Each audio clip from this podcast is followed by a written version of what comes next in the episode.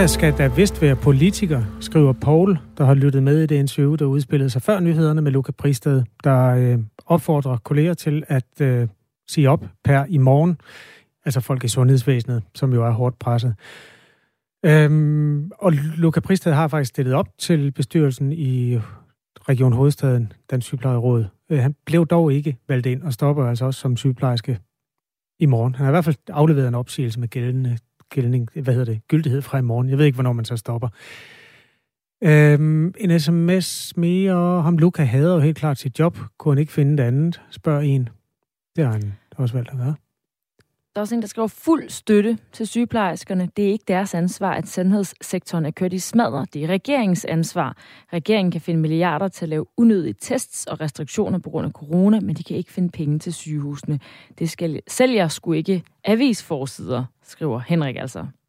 Utroligt, hvad sundhedsvæsenet er blevet til, efter man er vokset op med et af verdens bedste sundhedsvæsener. Skamfuldt politikerne tilgodeser virksomheder frem for befolkningens sundhed, skriver endnu en.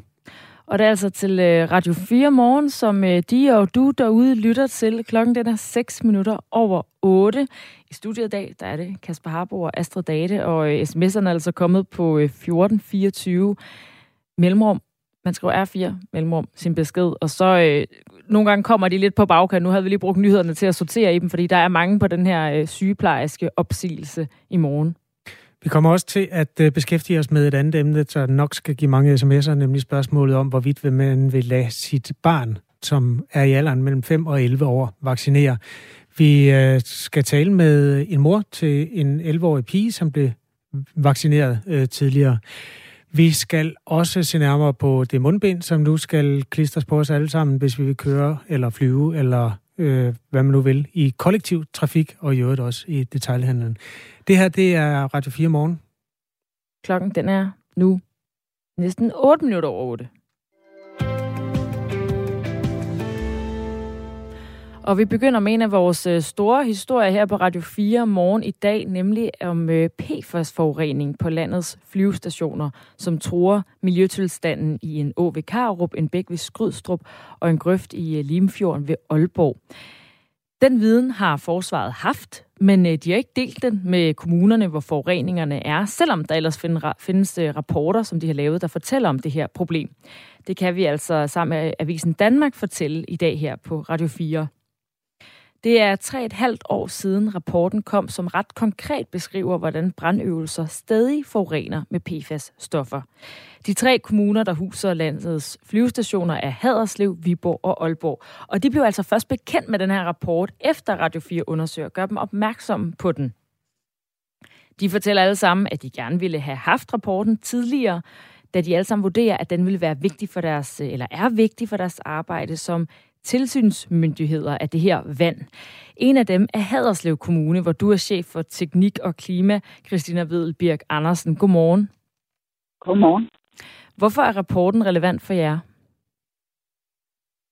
Vi har holdt øje med situationen og forureningen derude ved, øh, ved Skudstrup øh, igennem nogle år, og også haft drøftelser og statusmøder med Forsvarets ejendomsstyrelse.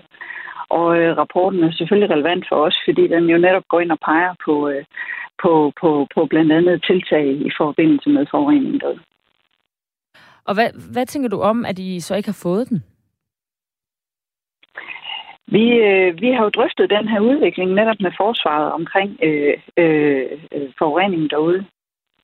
Og, og det er klart, ud fra den øh, viden og det, som vi kan se, der er i rapporten, jamen, så er det da noget, vi, øh, vi tænker, vi vil have haft gavn af at, at se på et tidligere tidspunkt. I øh, rapporten der står der blandt andet, at øh, de her brandøvelser på landets flyvestationer, de kan betyde, at der er udledning via kloakken til grundvandet, via nedsivning eller utætte kloakinstallationer.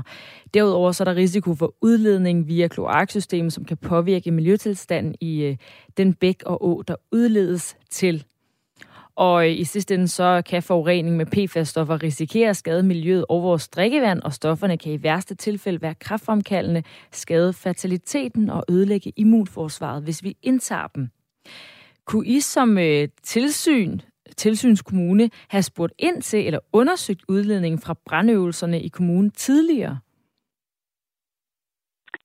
Jamen, vi har faktisk netop på de her statusmøder øh, haft drøftelser og spurgt ind til øh, undersøgelser, mulige undersøgelser i forbindelse med forureningen. Og, øh, og ud fra den viden, vi så har haft på det pågældende tidspunkt, så er det der, vi har reageret, og vi har handlet, og blandt andet været inde og give påbud. På baggrund af de oplysninger, I altså har fået fra forsvaret, men uden at have rapporten? Uden at have rapporten, ja. I gav også øh, i oktober sidste år ejendomsstyrelsen et forbud mod at udlede spildevand fra brandøvelserne på flyvestation Skrydstrup, fordi der var for høje værdier af PFAS i vandet. Inden det er der gået næsten et øh, næsten to år langt forløb med blandt andet undersøgelsespåbud og analyser af spildevandet fra brandøvelserne på flyvestationen. Men på intet tidspunkt, der nævner ejendomsstyrelsen altså, at der findes en rapport, der allerede har undersøgt spildevandet for PFAS-stoffer. Og i den her rapport beskrives det altså, at spildevandet fra brandøvelser på flyvestationen Skrødstrup indeholder 16.000 nanogram per liter PFAS-stoffer, hvor til sammenligning at grænseværdien i grundvand ligger på 100 nanogram per liter. Så hvad tænker du om, at i det her forløb, hvor I altså har henvendt jer, har fået nogle oplysninger, at de så ikke oplyser jer om rapporten og analyserne, øh, som er i den? Jeg kan ikke øh, vide, hvad det er, der ligger til grund for den vej, som, øh, som forsvaret det har valgt. Men det er jo noget af det, vi i hvert fald vil have en drøftelse med dem om, og som vi gerne vil have svar på. Og igen jo altså med at give et forbud mod, at øh, de kan udlede spildevandet fra flyvestationen. Vil I have givet det tidligere, hvis I havde kendt til den her rapport? Det er klart, at de oplysninger, der er nævnt i rapporten, altså hvis vi havde fået den på, på daværende tidspunkt, da rapporten den kom ud, jamen så ville vi jo tidligere have set ind i det mulige, øh, mulige tiltag, øh, som der også var dengang, og så ville vi også have reageret på det. Det kan selvfølgelig være lidt svært at sige bagud præcist, hvad vi ville have gjort, om vi ville, om vi ville have givet påbud tidligere, men det, men det er klart, at vi vil helt sikkert have vurderet nøje på de tal, der er præsenteret i rapporten, hvis det var sådan, vi havde kendt den på, øh, på daværende tidspunkt. Bjarne W. Strobel, som er lektor i miljøkemi ved Københavns Universitet, han påpeger også, at det ville være nemmere for jer som kommune at føre tilsyn eller give påbud, hvis øh, I vidste, at forsvarets PFAS-stoffer allerede i øh, 2018 stadig endte i renseanlæggene. Han siger, at i stedet bliver det sådan noget sudoku, hvor kommunerne skal gætte sig frem til, hvor forureningen kunne være. Så hvad betyder det for jeres opgave som øh, tilsyn, hvis I ikke får relevante rapporter? Altså, vi har jo på, på de her statusmøder, vi har afholdt med forsvaret, der har vi jo spurgt ind til det, og også der drøftet, hvilke analyser og hvad det er, vi har haft behov for. Øh, og det er klart, at altså, der, der, der, der skal vi jo levere ind i et, øh, ind i et samarbejde, sådan at vi kan føre det tilsyn, som vi, øh, som vi skal derude. I øh, Aalborg Kommune, der har de så nu givet et påbud til ejendomsstyrelsen, som skal undersøge, hvordan de kan stoppe udledningen af PFAS til Limfjorden. Og Viborg Kommune vil undersøge, om de kan stille nogle nye krav på baggrund af rapporten, eller give et forbud mod udledning af spildevand fra brandøvelser. I jeres kommune, altså Haderslev Kommune, der har I indkaldt ejendomsstyrelsen til et møde. Hvad er det, I vil have svar på der? Jamen, vi har henvendt, henvendt os til Forsvars ejendomsstyrelse og bedt om at få et, øh, Øh, et møde. Og der har vi brug for at drøfte de her vurderinger og resultater. Som sagt har vi jo allerede været ude og give et påbud. Øh, så det vi ser ind i, det er jo selvfølgelig, hvilke mulige yderligere tiltag, som, øh, som vi skal gøre, og dermed også drøfte det videre tilsyn. Og så skal vi jo sammen se på, hvad der er brug for, eventuelle yderligere analyser, hvis der er behov for det. Så det er blandt andet det, vi vil drøfte med dem. Er du overrasket over, at de har siddet inde med de her informationer, og så ikke har givet dem til jer? Jeg kan igen ikke, øh, jeg kan ikke vide præcis, hvad der ligger til grund for den vej, som der de har valgt ind i det her. Men øh, vi vil selvfølgelig også spørge ind til øh, den her rapport og de resultater, som, øh, som allerede lå tilbage i 2018. Christina Vedel Birk Andersen, du er altså chef for teknik og klima i Haderslev Kommune. Tak fordi du vil være med. Velkommen. Forsvarsminister Trine Bramsen har ikke ønsket at stille op til interview, men siger i en skriftlig kommentar, at enhver form for forurening skal ses på med største alvor, og at hun i den forbindelse har forventning om, at relevante myndigheder håndterer kommunikationen med tilsynsmyndighederne. Klokken er kvart over otte den her 29. november. I går blev endnu en gruppe indlemmet i coronavaccinationsprogrammet. Det er børn mellem 5 og 11 år, som nu også, hvis forældrene synes, det er det rigtige, kan få en vaccine imod covid-19. Det sker altså efter, at Sundhedsstyrelsen fredag meddelte, at de yngste børn, de yngste børn i folkeskolen også kan blive vaccineret. Ulrike Nægele er mor til 11-årige Charlotte, som er blevet vaccineret mod coronavirus. Godmorgen. Godmorgen. Hej. Hej. Hvad fik dig til at tage beslutningen, at det var det rigtige for jer? Jeg synes, øh, Charlotte spurgte selv i sommer, hvor vi var på ferie, og vi som forældre var vaccineret dengang, øh, hvad, hvad der nu skal ske, når, når, når hun må, om hun må få dem. Så sagde vi, ja, selvfølgelig må du det. Øh, og det, er jo, det var en nem beslutning for os, fordi vi, øh, vi tog jo begge to selve vaccinen imod. Øh, jeg i december og i januar, og nu Charlotte her sent i, i eller starten i november. Uh, så, så det, det, det var vi faktisk ret meget enige om, at det, hvis vi skal komme videre her, så, så må også øh, de mindste vaccineres, fordi jeg tror, hvis vi nu som forældrene alle havde taget vaccinen i måde, så kunne man jo måske have bevaret den, den mindste gruppe for at blive vaccineret, men, øh, men sådan er det jo ikke. det er jo en stor ting at forvente, at et barn har sin egen øh, kvalificeret mening om, hvordan et samfund skal drives. Ofte så bliver vores børn jo ligesom vi selv er. Øh, i hvert fald når de er 11 år. Synes du, hun var i stand til at, at tage sådan en beslutning selv, eller gennemskue det selv?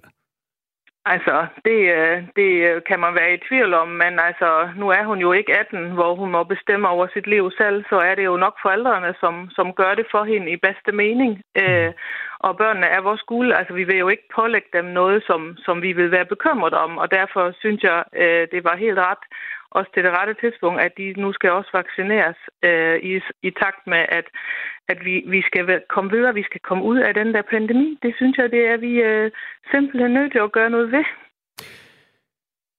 Hvis man skal dele os op i to grupper, og vi ikke skal bruge den, men de uvaccinerede og de vaccinerede, så kan man sige, at der er også to grupper, hvor den ene del stoler på myndighederne, og den anden ikke gør det. Og jeg kan mærke på dig, at du er en af dem, der stoler på myndighederne. Ja, hvad, hvad er, du hvad skyldes det? Ja, altså, jeg, jeg, er jo, jeg er jo sjov nok opvokset i et system, hvor man faktisk ikke havde fri valg. Øh, så, så der var det jo pålagt. Øh, og, øh, og derfor synes jeg, at man skal sætte sig ind i tingene og, og selv beslutte sig, hvad man nu vil. Og, og den frihed nyder jeg faktisk, og den, den er jeg jo rigtig, rigtig glad for. Og fordi i takt med, at hvis vi ikke alle sammen kommer ud af corona, så kan vi ikke leve vores frit liv. Så derfor er jeg jo i den grad interesseret, at vi kommer videre. Mm, du er fra Østtyskland. Ja, ja, jeg forstår ja, godt, hvad du mener. Fra, jeg, er fra, jeg er fra Østtyskland, og det, det er jo en, en stor del af min identitet, at øh, jeg må bevæge mig ud og rejse, og jeg har også kun vælge efter murens fald, at jeg vil bo i Danmark, og det, det vil jeg jo ikke have kunnet, hvis, hvis den mulighed ikke var der. Og så derfor føler jeg mig i den grad øh, sanktioneret faktisk, øh, og det vil jeg gerne lægge frem mig igen. Det er lidt privilegier at møde dig, der vokser, hvor voksede du op øh, altså bag muren i sin tid. Ja, det ved jeg nu ikke. Altså, det, det er jo det som det, var. Det, det har jeg jo ikke valgt selv, øh, men, øh, men det, var nogle, det var nogle år, som har gjort mig til den menneske, jeg er i dag. Så det er jo, det er jo noget, mm. som, som jeg har med i min historie. Ja, men jeg spørger også, fordi nogle gange, når vi hører fra de mennesker, altså man kan jo skrive til os på 1424, start din besked med R4 og et mellemrum, og så send den ind til Astrid og mig. Ulrike, jeg spørger, fordi de mennesker, der nogle gange øh, ytrer deres utilfredshed med den måde, samfundet bliver drevet på nu, de bruger tit det billede, at det minder om det gamle Østtyskland, eller det minder om den gamle Østblok. Øh, det gør det ikke for dig, eller hvad? Nej, nej, overhovedet ikke. Altså, det, det, oh, det, det er jo et svært spørgsmål. Men nu, nu, nu er jeg jo også farvet af, at jeg selv arbejder inde i sundhedsvæsenet, som jeg fuldstændig stoler på, og vi skal ikke blande de der to ting sammen. Den der, at vi har lavet vaccinere vores datter, det er jo vores privat mening, og det har ikke noget med det at gøre, men, men jeg synes jo også, det er jo bare det er jo synd for os alle sammen, at vi skal rende med mundbind fra nu af igen, og alle pårørende må komme med mundbind, og, og den der kontakt, jeg mister til min borger, som jeg arbejder sammen med, så det er fordi, man har en mundbind på, og der er kun øjnene, som, som kan smile og, og kigge til folk. Det er bare ikke særlig fascinerende, vil jeg sige. Nej, det tror jeg, alle er enige om. Men der vil nogen så sige, men det er jo regeringen, der har indført mundbindene, og det er jo i øvrigt også en regering, der nudger os alle sammen rigtig hårdt i retning af, at vi skal blive vaccineret. At, at, hvad er forskellen på det, og så det regime, du voksede op under? Jamen, jeg tænker jo, der, der må jo være de, de større tanker. Altså, hvis du, er, hvis du lever i en samfund, så må den samfund også passe på dig, og det er vi jo alle sammen. Så vi skal alle sammen passe på os. Og der er nogen, som, som har hovedparten i det, og det er nok politikere. Og der kan man bare lige sige, de, de, øh, de gør jo det bedste for at passe på os, og passe på på, på øh, ja, samfund og, og, øh, og de enkelte forretninger. Og, og altså, vi, vi har jo en stor, øh, hvad siger man, vi, vi har jo en stor, øh, altså ligesom du har, du har, øh, Bare sig det på tysk, hvis du ikke kan finde ordet. Ja, nej, nej, jeg, jeg, har, jeg har lige hoppet lige fra min egen kæde her. Okay. Øhm, nej, nej, altså, der, der er ting, vi, vi, vi alle sammen skal stramme op i, og der er ting, som vi kan selv bestemme. Og jeg tror, her er vi selvfølgelig nok der, hvor vi kan selv bestemme, men, men der er jo en god grund til, hvorfor så mange lader sig vaccinere, og det er jo mindretal, vi taler om, at ikke vil gøre det. Vi ved ikke endnu, hvor mange, der lader deres børn, altså de mindre børn, vaccinere. Øh, der er en forsker, der hedder Michael Bang-Petersen, øh, som undersøger, hvordan vores adfærd er her i Danmark under corona. Han øh, betoner jo, altså de, de større børn, der er 73 procent af dem vaccineret. Han forventer, at det bliver svært at komme derhen for de børn, der er yngre, altså mellem 5 og 11, fordi øh, villigheden og forsigtigheden altså er, eller ikke villigheden er ikke større, men forsigtigheden er større i den gruppe. Nu fortæller du selv, at du er jordmor og arbejder i sundhedsvæsenet. Har I ikke nogen sådan debat internt, når du taler med kolleger om, hvorvidt man skal gøre det her? Det har vi selvfølgelig, men øh, det, er jo, det er jo, altså i, i, i de store øh, armbevægelser er det jo, at de de er også øh, med på at lade sig vaccinere. Der er nogle enkelte udtalelser, men, men, øh, men det, er jo, det er jo svært. Altså, det, vi har jo ikke en, på den måde øh, en, en øh, altså det, det, er jo, det må vi jo selv bestemme lige, lige lidt stadigvæk endnu. Mm. Så, så derfor øh, altså er det op til den enkelte familie og hvad de, øh, hvad de øh, synes det er bedst for deres børn. I hvert fald er 11-årige Charlotte, din datter, nu vaccineret. Tak fordi du havde lyst til at tale med os her i Radio 4 morgen. Ja, det er så lidt. Hej hej. Hej hej. Ulrike Nægele, som altså er mor til Charlotte, vaccineret, nyvaccineret Charlotte og øh, jordmor.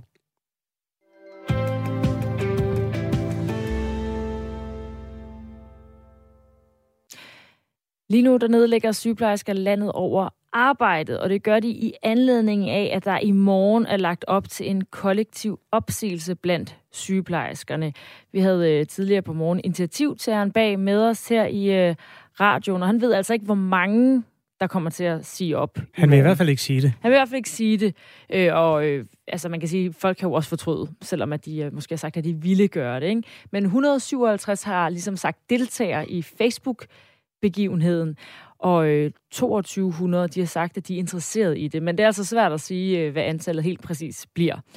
Og spørgsmålet er jo så, om sygeplejerskerne er klar til at tage det næste skridt. Det er vores reporter Lisa Linding tager ud for at finde ud af. Lisa, hvor, hvordan er øh, stemningen der, hvor du befinder dig? Stemningen er en smule intens. Jeg tror, der er omkring 100 mennesker samlet her i indgangen til Rigshospitalet. Folk de står i mindre grupper og deler deres oplevelser med hinanden, og det er altså både patienter, pårørende og selvfølgelig sygeplejerskerne selv, der er her. Emilie Holst, du er sygeplejerske på afdelingen for blodsygdom her på Rigshospitalet, og du har været sygeplejerske i fem år. Hvorfor har du valgt at nedlægge arbejdet i dag? Øh, I dag, ligesom alle de andre gange, jeg har deltaget, har været fordi, at vi bliver nødt til at gøre opmærksom på, hvor kritisk en tilstand der er på de danske hospitaler og har været, i hvert fald i de fem år, som, øh, som jeg har været sygeplejerske. Og det har sådan set bare taget til. Jeg har oplevet, at øh, der næsten har været fordobling af indlæggelser, både på den hjerteafdeling, jeg var på før, og på den afdeling, jeg er på nu. Øh, og der er kun færre personale i takt med, at der kommer flere patienter. Så jeg ved også, at du har været med, du har været med til næsten alle arbejdsnedlæggelserne. Hvad er formålet med den her? Jeg tror, det er vores, sådan, hvis det bliver den sidste, så er det i hvert fald det er vores øh, sidste håb om, at der simpelthen snart bliver gjort noget fra politikerne. Øhm, jeg ønsker ikke for nogen, at de bliver indlagt i det her system, for vi kan, vi kan ikke nødvendigvis gribe dem. Vi gør, hvad vi kan, og vi kan snart ikke mere, fordi vi øh, udtrætter os selv på nuværende tidspunkt. Så hvad er det, du er særlig utilfreds med? Mit arbejdsmiljø.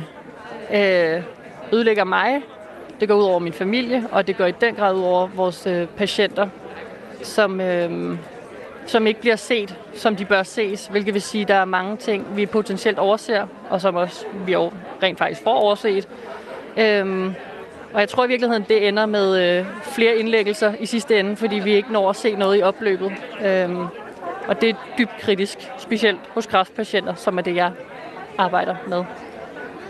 Men vi står midt i en krisetid, hvor Sundhedsstyrelsen i sidste uge advarede om et presset sundhedsvæsen på grund af coronavirus. Så hvorfor nedlægger I arbejdet netop nu? Vi kan ikke mere. Altså, vi, vi, vi har ikke mere at give af vi bliver nødt til at gøre opmærksom på det endnu en gang, at der, der er ikke mere. Vi, vi har givet os, og vi giver os, og vi giver os hver eneste dag, og kommer hjem fuldstændig udmattet, og med en dårlig fornemmelse i maven, for hvad overså jeg? Hvem fik de alt det, de skulle have haft, patienterne? Jeg nåede ikke at se dem i øjnene. Var der i virkeligheden noget, de gerne ville have spurgt mig om? Eller tænkte de bare, når jeg ved, hvor travlt hun har, så måske skal jeg bare se an eller lignende. Det, øh, det gør rigtig ondt på os som sygeplejersker at opleve, og det gør også i den grad ondt på vores patienter. Det giver de også udtryk for. Men er det ikke også jeres ansvar at hjælpe til nu, hvor coronavirus igen presser det danske sundhedsvæsen? Jeg synes, vi har taget ansvar, og jeg synes, vi tager ansvar hver eneste dag. Men vi er også kun mennesker, selvom vi er sygeplejersker. Øhm, så på et eller andet tidspunkt bliver vi nødt til at kigge ind af, for ikke at lægge os med en stresssygmelding eller lignende. Øhm, så derfor ser jeg rigtig, rigtig mange opsigelser omkring mig også. Og jeg synes, det mest tankevækkende ved de sidste fire, jeg har hørt om, er, at øh, når man spørger, hvad de skal, hvorfor en afdeling skal du så på? Ikke nogen, siger de så. Jeg, altså, man tror ikke engang på, at græsset er grønnere et andet sted længere. Man skal bare ikke være sygeplejerske. Man bliver nødt til lige at finde ud af, mærke efter, have det overskud bare en enkelt dag, hvor man tænker, gav vide, om der var noget andet, jeg også kunne. Øhm, det, det er der, vi er. Og det er også der, jeg selv er, vil jeg sige. Ja, for en ting er at nedlægge arbejdet, men i morgen er der jo lagt op til kollektiv opsigelse blandt jeres sygeplejersker. Og du siger selv, at, øh, at du er ved at være der, eller er du klar til at tage det skridt? Ja, det er jeg. Øhm, jeg skal, skulle jeg sige, heldigvis forlade landet i et år, per 1. marts. Og derfor føler jeg, at jeg øh, holder ud for mine kollegaers skyld.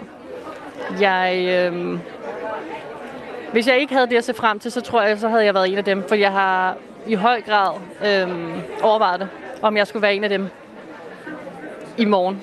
Øhm, men, men igen er, det, er hjertet for stort til at lade sine kollegaer stikken på en eller anden måde. Så øh, jeg tæller bare dage til, at jeg skal forlade landet, og så skal jeg i hvert fald ikke være sygeplejerske i det år, det er helt sikkert. Og så håber jeg, at jeg kan finde, finde noget andet, som jeg brænder for. Øhm, men problemet er, at øh, jeg har selv ligget med corona, som jeg blev smittet med på arbejdet. Øh, og blev lagt på et coronahotel væk fra min bar, mine to piger, øh, som på det tidspunkt var halvandet og øh, tre et halvt. Øhm, fordi min kæreste er læge, så vi fik at vide, hvis vi på nogen måde kunne skille mig fra familien, sådan at det ikke også gik ud over en læge, som heller ikke kunne komme på arbejde, så ville det være rigtig godt. Øhm, så det vil sige, at øh, jeg blev indlagt på ubestemt øh, tid på et coronahotel, øhm, og så måtte jeg ligge der ellers og have min høje feber og sådan noget. Og der, tænkte, ja. og der tænkte jeg netop, det kan ikke være rigtigt. Det her, det, det, det byder simpelthen hverken mig selv eller min familie. Øhm, men problemet er, at det er sygeplejen, der jo jeg brænder for. Øhm, ja. Men du siger det her med, at du har overvejet det rigtig kraftigt. Hvorfor siger du ikke op i morgen? Det handler om mine kollegaer. Øhm, det handler selvfølgelig også om mine patienter. Det er der ingen tvivl om. Øhm, ja, øh, det er svært at sige. Jeg har virkelig, øh, jeg har virkelig, virkelig overvejet det. Og øh, ja, nu tæller jeg bare dag til 1. marts. Tak, Emilie Holst. Ja, sådan lød det altså fra... Øh... Indgang til Rigshospitalet, og det er ikke det eneste sted. Tak. Øhm, jeg har lige været forbi Odense Universitetshospital. Der står en del sygeplejersker foran hovedindgangen. Det er godt gået. Regeringen og politikerne generelt har svigtet sundhedsvæsenet. Det kan ikke blive ved. Står der i en lille stykke sms, vi har fået. Øh, skrevet til 1424, startede med R4 og et mellemrum. Nu er klokken blevet halv ni, og vi skal have nyheder.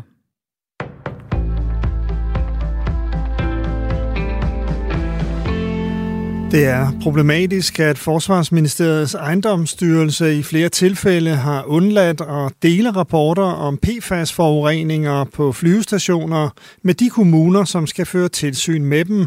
Det siger lektor i Miljøkemi ved Københavns Universitet, Bjarne V. Strobel, til Radio 4 Morgen. Det at sidde med så mange detaljerede tal og så ikke sige noget, altså det, det synes jeg virker, det, det virker meget underligt for at sige det sådan lidt mildt. En rapport fra februar 2018 beskriver, hvordan brandøvelser stadig resulterer i udledning af spildevand med de meget giftige fluorstoffer. Men hverken Aalborg, Viborg eller Haderslev kommuner, der fører tilsyn med Forsvarets flyvestationer, kender til rapporten. Alle tre kommuner vurderer, at den indeholder viden om forureningerne, som er vigtige for deres tilsyn. Det fortæller Radio 4 og Avisen Danmark. Det er uklart, om forsvaret er juridisk forpligtet til at sende rapporten. Alligevel møder det hård kritik, at forsvaret ikke af egen drift sendte rapporten til kommunerne. Altså det er jo meget giftige stoffer, som ender med at blive øh, ledt ned til det almindelige kommunale rensningsanlæg, som ikke ved, på det her tidspunkt ved de ikke, at de modtager de her stoffer. Og rensningsanlæggene kan jo ikke, øh, det, det bliver jo ikke nedbrudt i rensningsanlæg, så det ender med også at løbe ud. 250.000 kunders personlige oplysninger er blevet behandlet af Danske Bank i strid med databeskyttelsesreglerne. Det erkender banken, som er landets største finansielle virksomhed, skriver Berlinske. Erkendelsen fremgår af en ny uvildig advokatrapport om Danske Banks gældsinddrivelsessag, men trods det åbenlyse brud på reglerne afviser datatilsynet forløbig at undersøge sagen. Thomas Plov, professor i kommunikation ved Aalborg Universitet med speciale i databehandling, kalder tilsynets passivitet stærkt kritisabel, skriver avisen. Det er ikke særlig betryggende, og det er ikke særlig godt for ens retsfølelse, siger han. Japan indfører indrejseforbud fra i morgen for alle udlændinge som følge af den nye omikron-variant af coronavirus, det skriver AFP. Japan har i forvejen strammet indrejsereglerne for rejsende, der for nylig har været i landene i det sydlige Afrika. Rejsende herfra skal tilbringe 10 dage i isolation ved ankomst til Japan. Den nye variant af coronaviruset blev registreret for første gang i Sydafrika i sidste uge. Herhjemme er varianten fundet i to personer indrejst med fly fra Sydafrika. Nye arbejdsnedlæggelser kan ramme sygehusene her til morgen. Den nationale gruppe for arbejdsnedlæggelser har kaldt til landstækkende arbejdsnedlæggelse fra kl. 7.45 en time frem. Det siger sygeplejerske og talsperson for gruppen, Luca Pristed. Jeg har en forventning om, at det vil være ligesom sidste gang, hvor vi lavede national arbejdsnedlæggelse. Så nogle 100 stykker per, for hver hospital rundt om i landet. Så det kan snit komme op over 1000 sygeplejersker nationalt. Strækken skyldes utilfredshed med sygeplejerskernes løn og arbejdsvilkår. Arbejdsnedlæggelserne er tidligere kendt ulovlige og koster deltagerne en bod. Flere bliver vaccineret for at kunne tage på skiferie i Østrig, det fortæller flere rejsebyråer til Radio 4. Blandt andre byrådet Højmark, hvor Majbrit Jensen er koncerndirektør. Det har helt klart gjort, at, at der er nogen, der vælger at sige, så bliver vi vaccineret. Og de har måske bare ikke fået det gjort, fordi de er 19 år og skal, har ikke tænkt den tanke, at de lige skulle vaccineres, eller 20, eller ikke få det gjort. Øh, og det er så lige skubbet, det gør, at, at nu får man det gjort. Hun vurderer, at 10-15 kunder har besluttet at få et stik, fordi de skulle på skiferie i Østrig. Lidt sol, men også regnslud eller snebyer mellem frysepunktet og 3 graders varme, lidt til frisk vind omkring nordøst.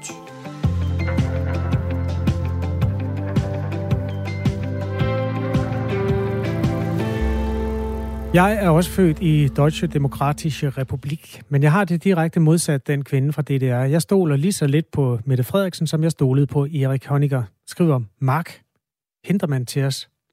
En reference til et interview, der udspillede sig for 20 minutter siden, hvor vi talte med moren til en 11-årig pige, som øh, har fået vaccinen. Hun var en af de første, der fik den.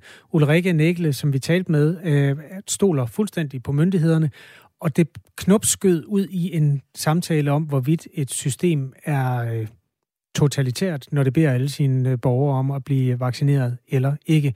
Ulrike er vokset op øh, bag muren, sådan opfattes det i hvert fald, når man ser med danske briller, altså i Østtyskland, men synes, at der var store forskel mellem de to systemer. Og det var derfor Mark, som også var fra Østtyskland, skrev, at det var der ikke for ham. Det har så også fået øh, jordmor Jennifer til at skrive, at hun også er fra Tyskland og mener, at krisen, vi er i, er magtpolitisk og ikke sundhedsfaglig. Derfor fravælger jeg den ikke til børn godkendte, ikke langtidsvirkningskendte vaccine, og derudover også testning generelt, da det er denne, der holder møllen kørende, er tilhænger af den danske professor Christine Stabel i forhold til bud på løsning. Christine Stabel Ben er øhm, professor og har en anden tilgang til, hvordan strategien bør være. Hun mener, at man skal lade smitten løbe blandt de små børn, i stedet for at øh, vaccinere dem. Og vi skal altså blive ved, øh, ved smitten, og hvordan øh, vi får den til at stoppe med at løbe den øh, næste halve time. Fordi fra i dag, der har vi jo simpelthen fået øh, restriktionerne tilbage.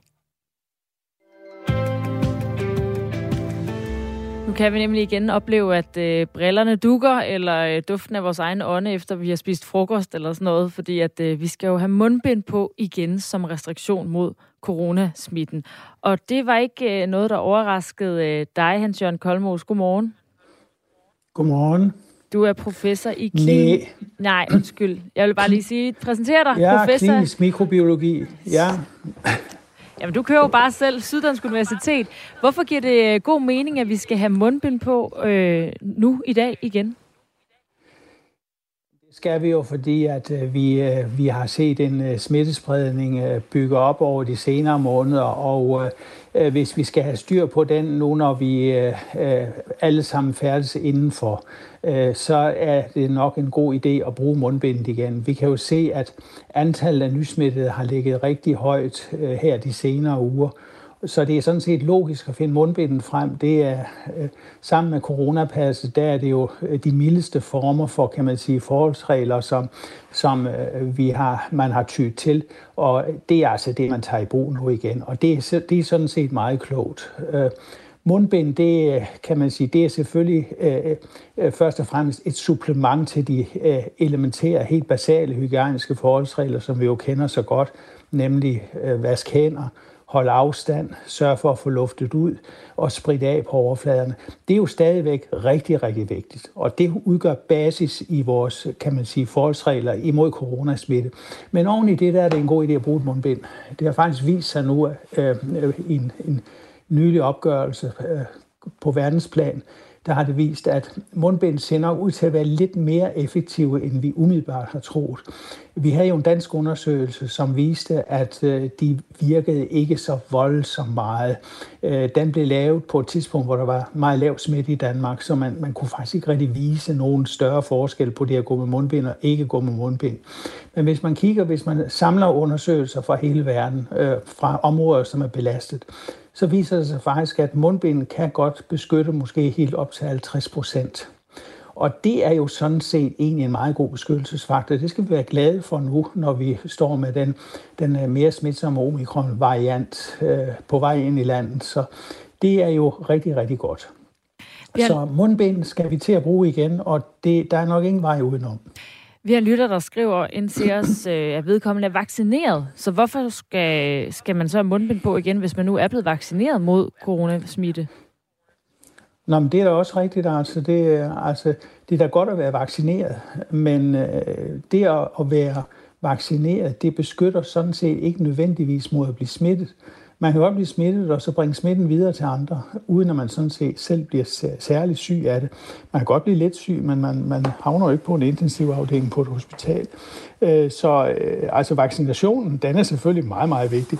Men altså oven i det, øh, der er det en god idé at bruge et mundbind, uanset om man nu er vaccineret eller ej.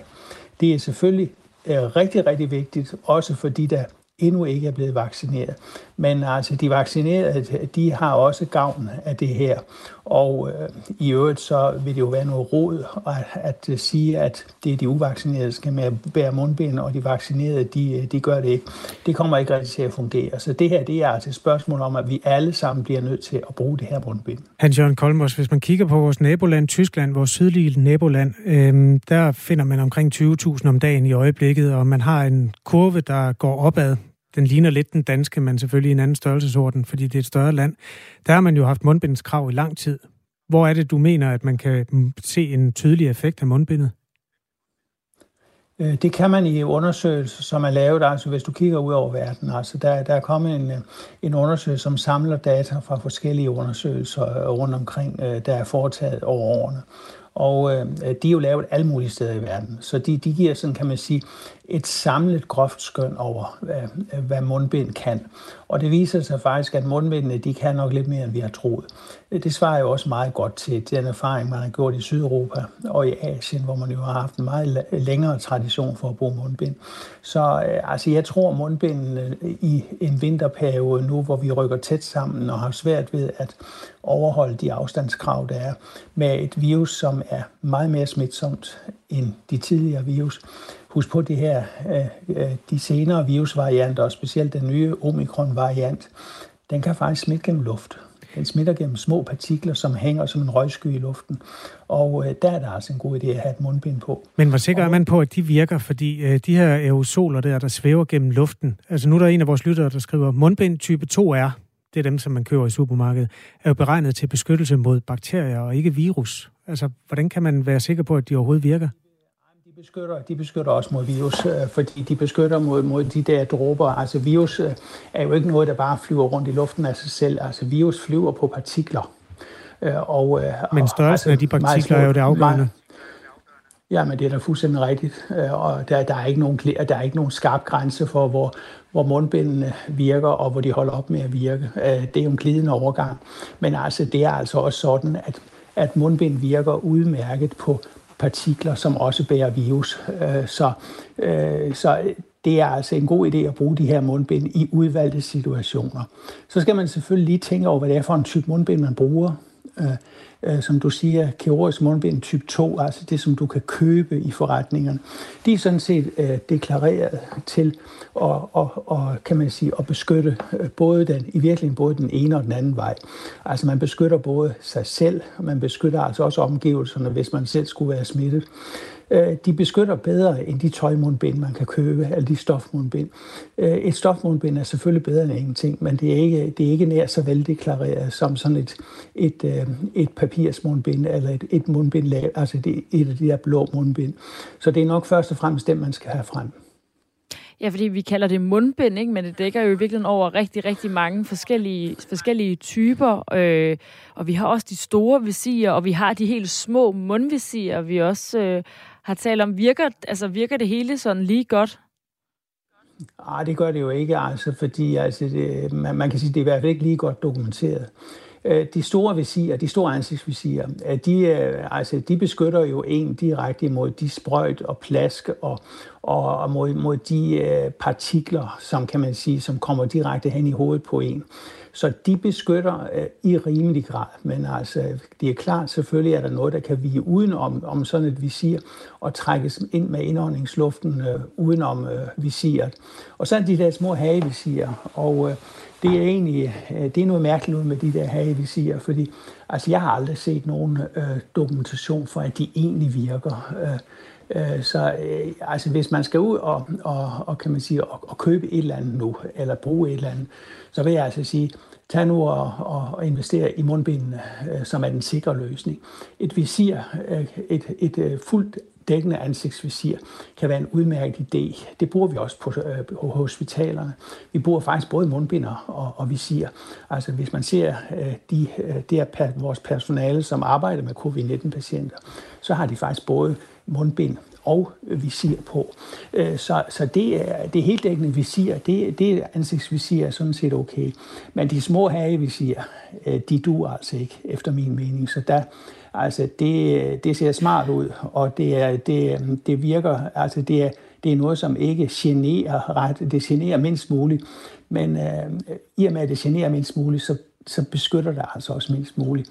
Altså, så vi, altså helst, må nok, så altså helst øh, mundbindene, man skal på, og det skal man jo altså fra i dag, når man tager bus eller tog eller noget andet kollektiv transport, også når man handler i supermarkeder eller butikker eller storcentre, men også nogle steder, hvor man ikke skal have det på, nemlig sådan noget som fitness og natklubber, der behøver man ikke at tage mundbind på. Og Hans Jørgen Kolmos, hvad betyder det for øh, smittespredning og den her effekt af, at vi nu skal have mundbind på, når der er nogle undtagelser som de her? Jamen altså, det, det er jo ikke fordi, at, at man, man ikke øh, kan blive smittet øh, i et fitnesscenter eller på, øh, på, en, på en natklub. Altså, det kan man jo sagtens. Men altså, det er sådan ligesom, øh, det, det er det muligt kunst, det her. Altså, Øh, jeg tror, det er, jeg tror det, det, er, det er svært i virkeligheden også at, at, at dyrke fitness med, med et mundbind på. Nu, det er ikke noget, jeg har så meget forstand på selv, så hvis øh, man i fitnesscentrene mener, at det kan man sagtens, så vil jeg da sige, jamen så er der altså en god idé også at bruge et mundbind der. Øh, det, øh, det er jo, altså at myndighederne ikke øh, påkræver det, det er jo ikke det samme som at sige, at man ikke skal bruge sin egen sunde fornuft og, og, og, og, og handle på eget initiativ. Så, så for min skyld kunne man sådan set godt bruge det i fitnesscenter, men jeg tror også, der er nogle praktiske problemer ved det. Og i nattelivet, ja, altså, det er jo svært at, at drikke en øl samtidig med, at man har et mundbind på. Så det er nok det sidste sted, hvor vi får mundbind på. Men øh, der er ingen tvivl om, at nattelivet, det er også et sted, hvor man sagtens kan blive smittet. Så øh, der skal man måske i virkeligheden holde sig lidt væk øh, og være lidt mere tænksom øh, på, øh, over, hvor man går ind, øh, hvis ikke man kan holde afstand. Anjan Kolmos, øh, tak fordi, at du var med. Jamen selv tak. Visir er et supplement til mundbind, fordi beskytter øjnene. Brug af visir alene giver ikke beskyttelse, da den er åben i siderne, skriver en lytter her. Og det er altså fra i dag, at man skal øh, bruge mundbind i ja, mange tænkelige situationer. I kollektiv trafik og i butikker supermarkeder osv. Ja. Samtidig er det også øh, fra i dag, at man øh, skal vise coronapas på statslige arbejdspladser videregående uddannelser, ungdoms- og voksenuddannelser, øh, og nogle øh, og liberale serviceerhverv som tatovør, massageklinik, frisør. Så der er altså noget med at downloade din app igen, køb nogle mundbind. Vi er tilbage på restriktionsvognen.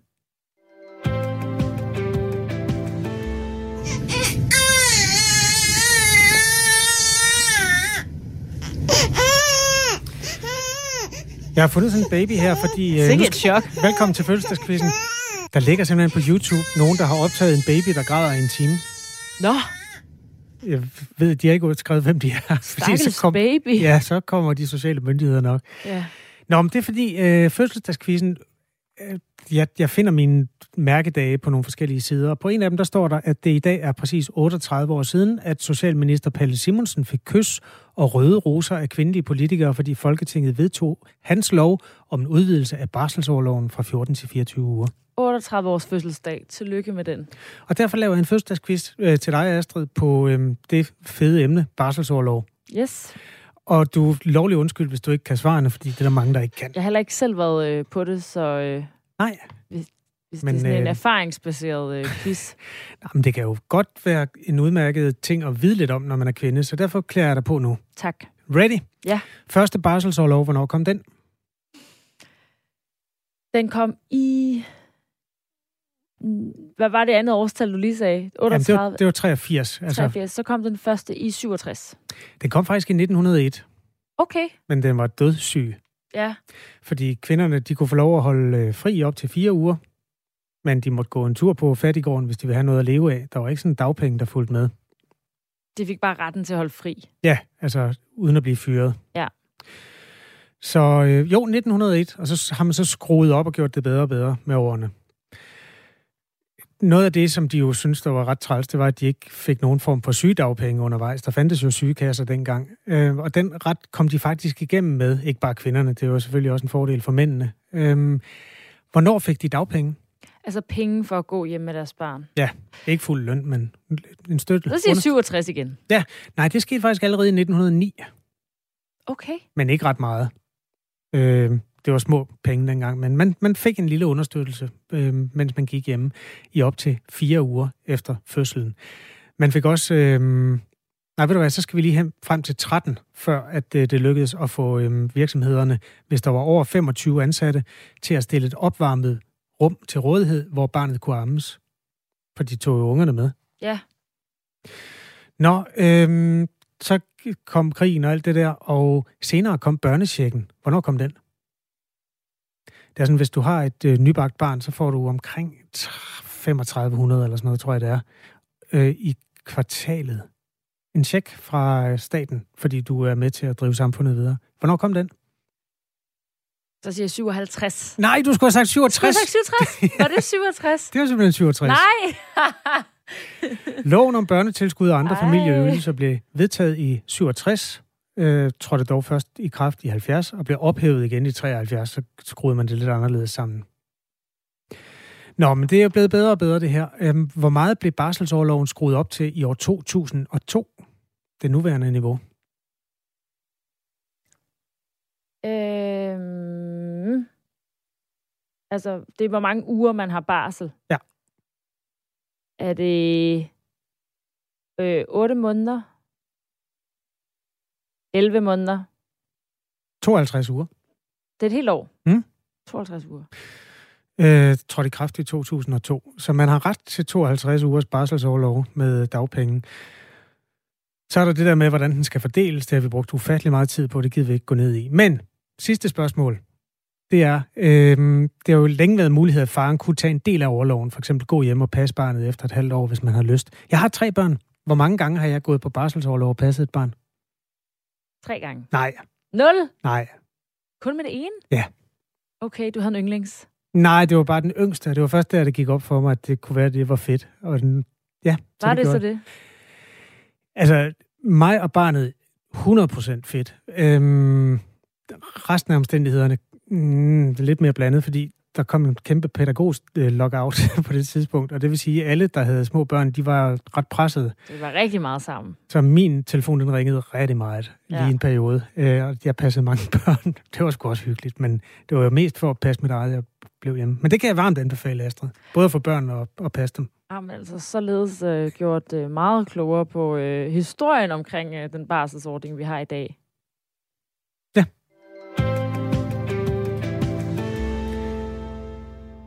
Øhm, vi skal tilbage til mundbindet nu. Du skal have mundbind på, når du kører med kollektiv trafik. Øhm, det har vi prøvet før, og det er aktuelt igen. Fremad i dag er de genindført.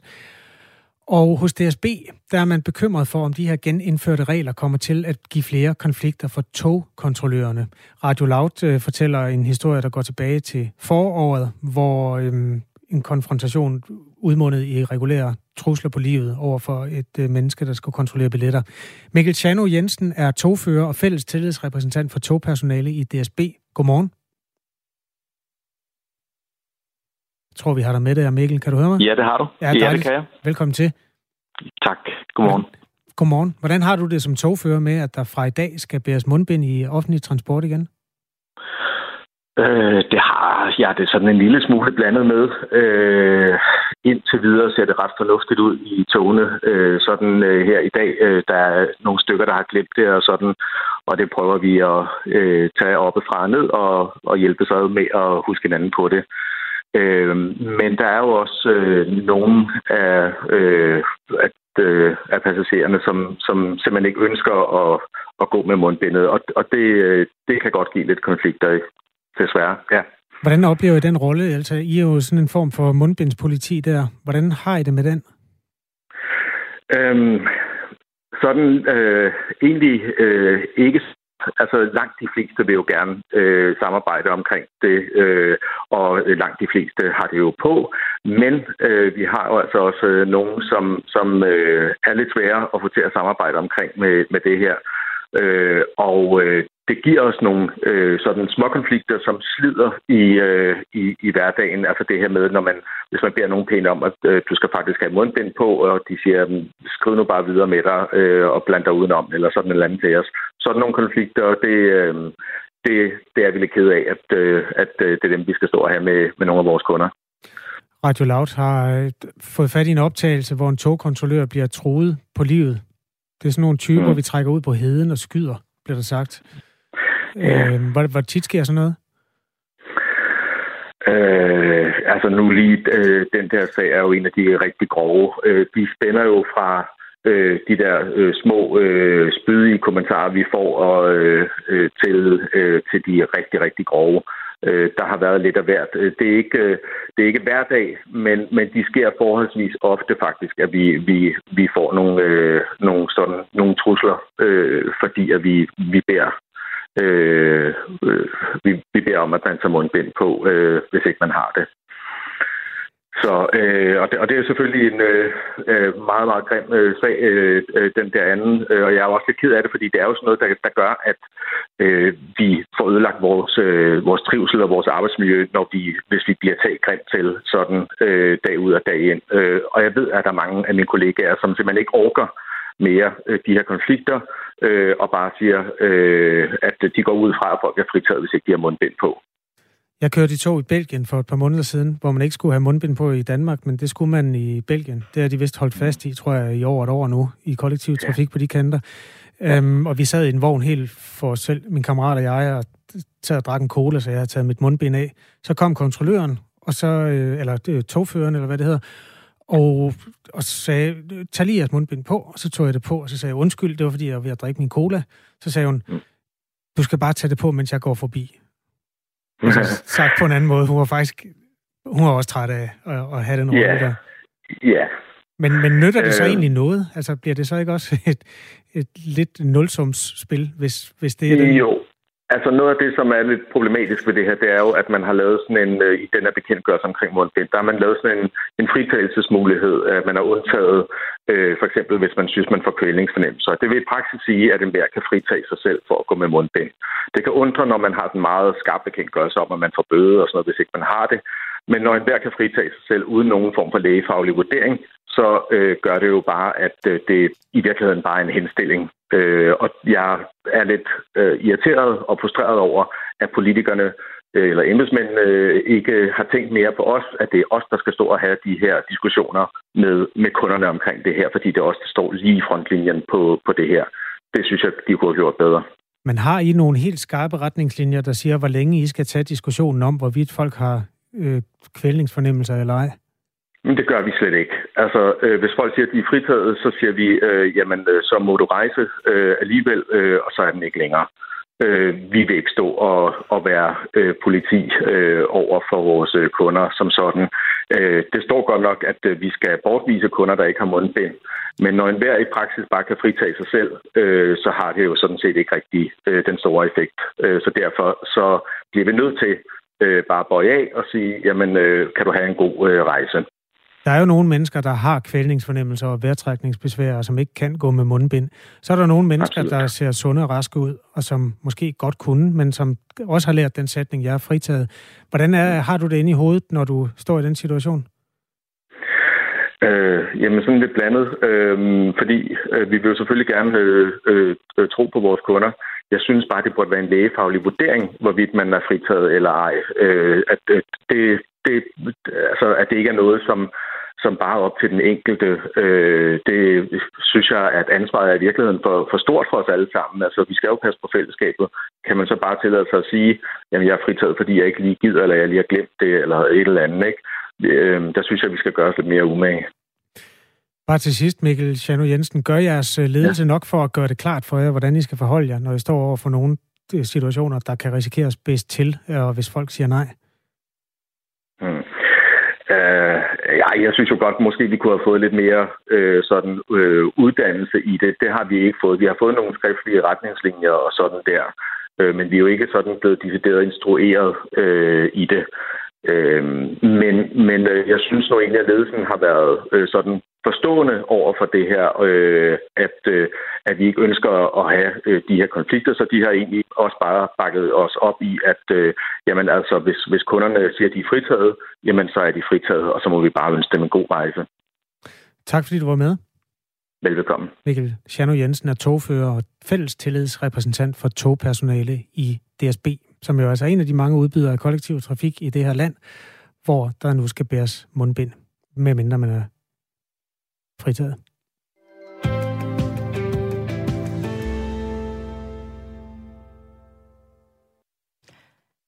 Vi er et øh, minut op mod øh, nyhederne, Kasper Harbo, før vi er færdige med denne morgens Radio 4. Og jeg ved ikke, om vi har nogle sms'er, som vi lige kan få ryddet lidt op i. Vi har jo talt i dag om øh, rigtig meget om corona på grund af mundbinde, der bliver indført. Der bliver også øh, en snak om, hvorvidt vi skal til at vaccinere, eller om man vil vaccinere mindre børn for corona.